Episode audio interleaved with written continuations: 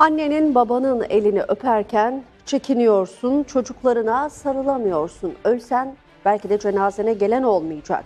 Koronavirüs hayatımızda inanılmaz değişikliklere sebep oldu.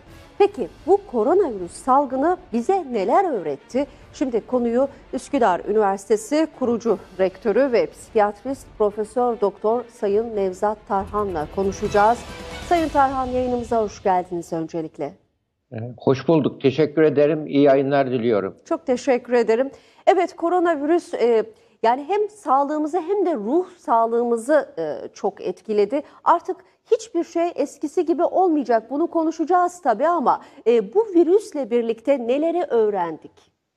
Tabii bu virüs bize hem e, e, birey bazında hem e, sosyal bazda hem e, e, e, manevi bazda çok şeyler öğretti ve öğretiyor. Öğretmeye de devam ediyor. Yani özellikle birey bazında ne öğretti bize? Yani birey bazında şimdi özgürlüklerimiz kısıtlandı. Yani günümüz çağın insanı olarak, modern insan özgürlüklerimiz kısıtlandı ve eve hapsolduk. Yani eve, hayat eve sığar dedik. Çok doğru şu geçici bir süreyle ve e, evde kal dendi. E, bütün bunlar e, e, e, muhakkak herkes e, böyle durumlarda bir e, tahammül ve dayanıklılık talebi oldu insanlardan zorunlu olarak. Bu insanın özgürlüğünü kısıtlaması gibi bir sonuç ortaya çıkardı. Diğer taraftan da yaşam stilini değiştirmek gibi bir zorunluluk ortaya çıkardı. Bu zorunluluğa uyum sağlayanlar böyle durumlarda kazanımlı ortaya e, çıkabilecekler, o, ortamdan çıkabilecekler.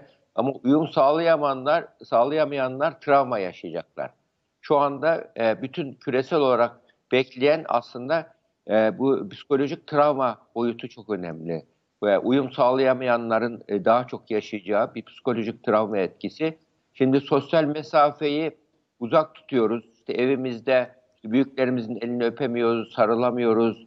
E, onlarla olan sıcak temas olması, e, fiziksel mesafenin uzak olması, duygusal mesafenin ve ruhsal mesafenin de uzak olması gibi bir sonuç doğurursa bu insanları birbirine düşmanlaştırıcı etki yapar. İnsanları birbirine karşı e, güveni zayıflatıcı etki yapmaya başlar. Bu uzun sürerse. Bu ciddi bir risk oluşturuyor. Burada ortaya çıkan ruhsal risklerden birisi bu. İnsanların e, ilişkilerin, sosyal, e, duygusal mesafenin de açılması gibi oluyor. Yani insanlar mesafe e, mesafe e, siz terk edişleri biz patoloji olarak görürken mesafeli terk edişleri de e, yaşamaya başlayacağız.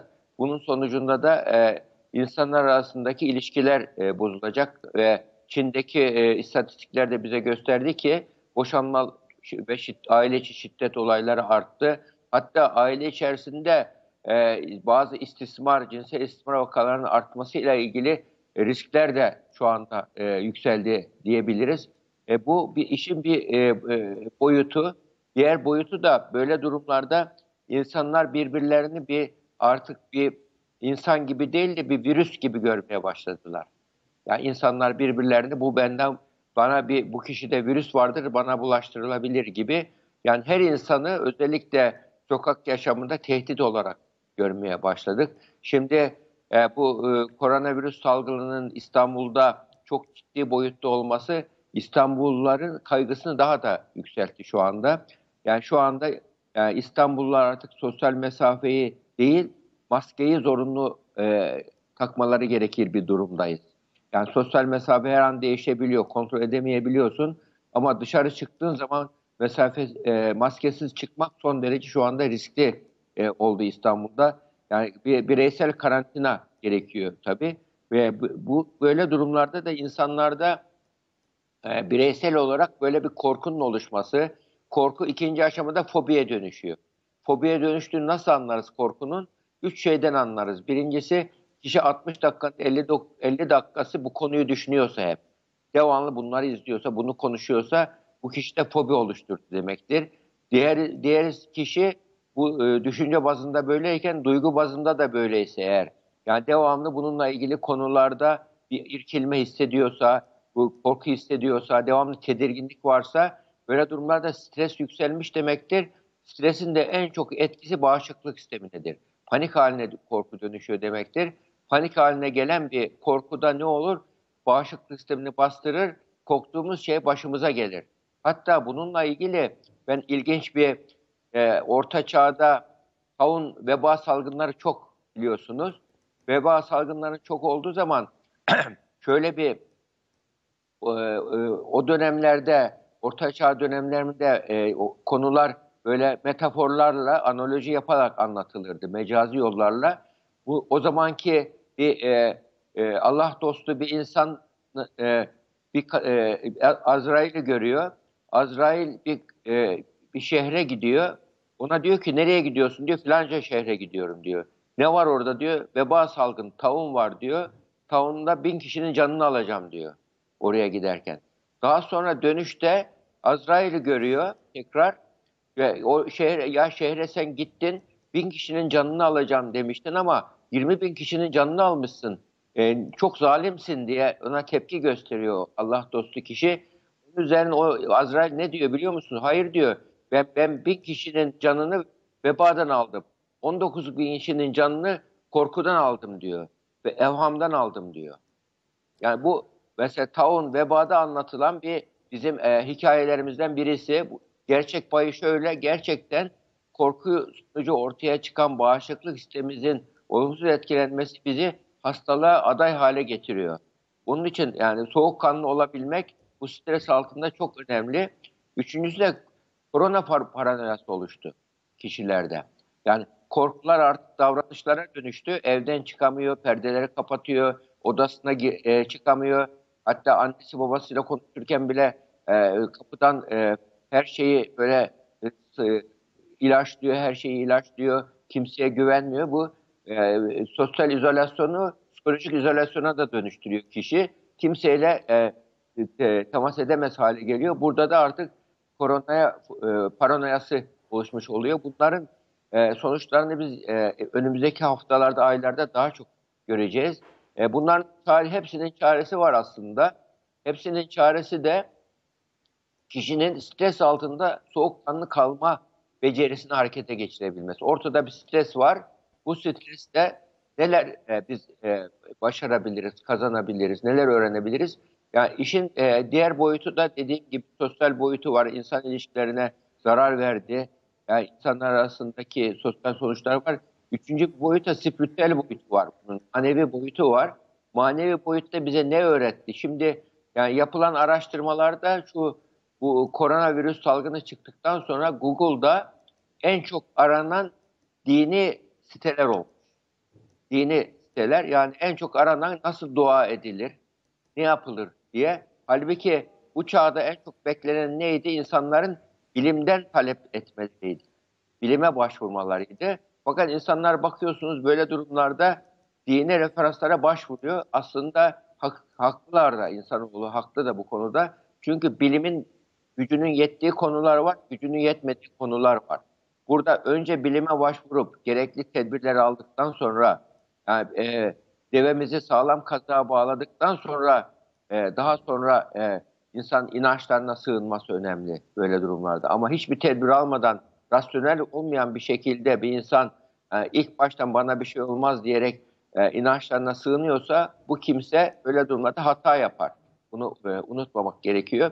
Yani insanların inançlarına sığınması böyle durumlarda insanları varoluşsal bir yani sonuç da ortaya çıkardı.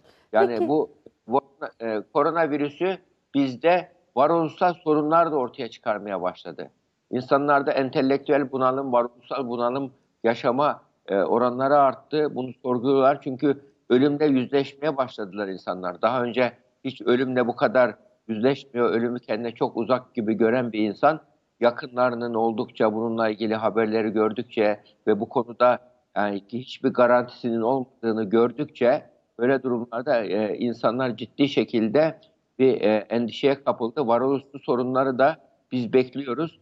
Yani insan hayatında yeni yükümlülükler ortaya çıkıyor ve e, e, bu da e, diğer e, bize öğrettiği şeylerden birisi diyebiliriz bunu. Ee, Şimdi Sayın Tarhan hemen şunu da sormak istiyorum. Ee, evet can kaygısıyla birlikte insanların e, işle ilgili de sıkıntıları dolayısıyla e, geç, geli- geçim kaygıları da ortaya çıktı ve bu da beraberinde e, yani yaşasam da bir gelecek kaygısını da doğurdu.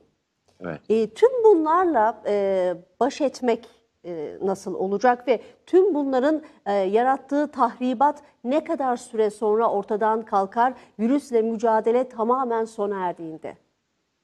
Şimdi e, virüsle mücadele sürüyor. Böyle durumlarda e, insanların ekonomik kaygı hissetmesi çok doğal.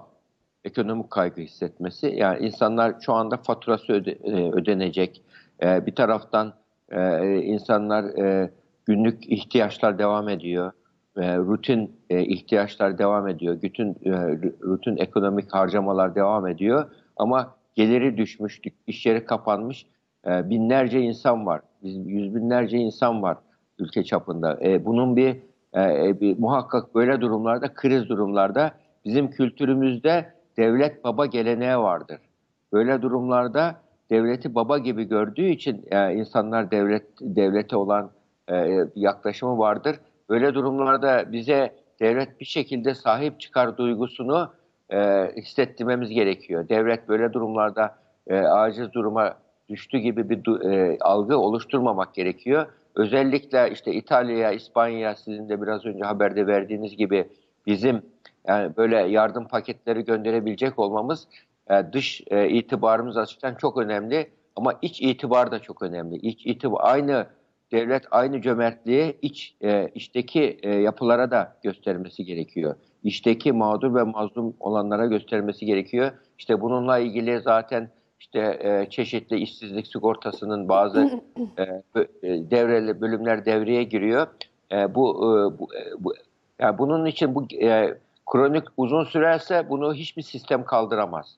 Ama yani şu anda bizdeki sağlık sisteminin e, altyapısının iyi olması, yoğun bakım servislerimizin çok olması, hatta Türkiye'deki yoğun bakım ser- e, servislerin %60'ı özel sektörde.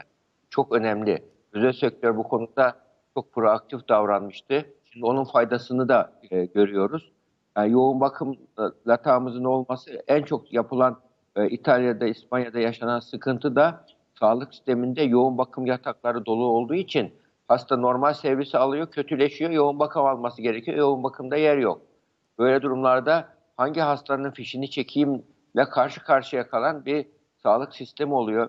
E, sağlık çalışanları müthiş e, risk altında böyle durumlarda. Yoğun bakım hemşireleri, yoğun bakım hekimleri, yoğun bakım personeli ciddi risk altında. E, bununla ilgili devletin cömertçe işte yoğun bakımla ilgili kişisel koruma önlemlerini, kıyafetlerini, maskelerini bol bol göndermesi gerekir ki aynı maskeyi tekrar tekrar kullanma durumu olursa e, virüs e, tekrar bulaşıyor. Çünkü 4 saat bir maskeyi taktığı zaman e, oluşan nem nedeniyle o maske mikrobu daha çok çeker hale geliyor. Bütün bunların oluşmaması için devletin e, buradaki sağlık kurumlarında e, kıyafet konusunda muhakkak cömertçe davranması gerekiyor burada. Ekonomik olarak da sağlık çalışanları bunu sağlık çalışanları bu destek olursa çalışmaya devam ederler. Onlar zaten bugün için yetişmiş insanlar.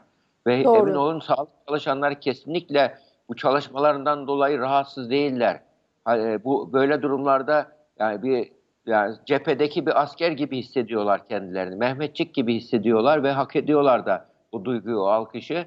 E, o, onlara bu o duyguyu, o alkışı hissettirmemiz e, gerekiyor. Bizim e, diğer e, üzerinde durmamız gereken e, bir konu da bu.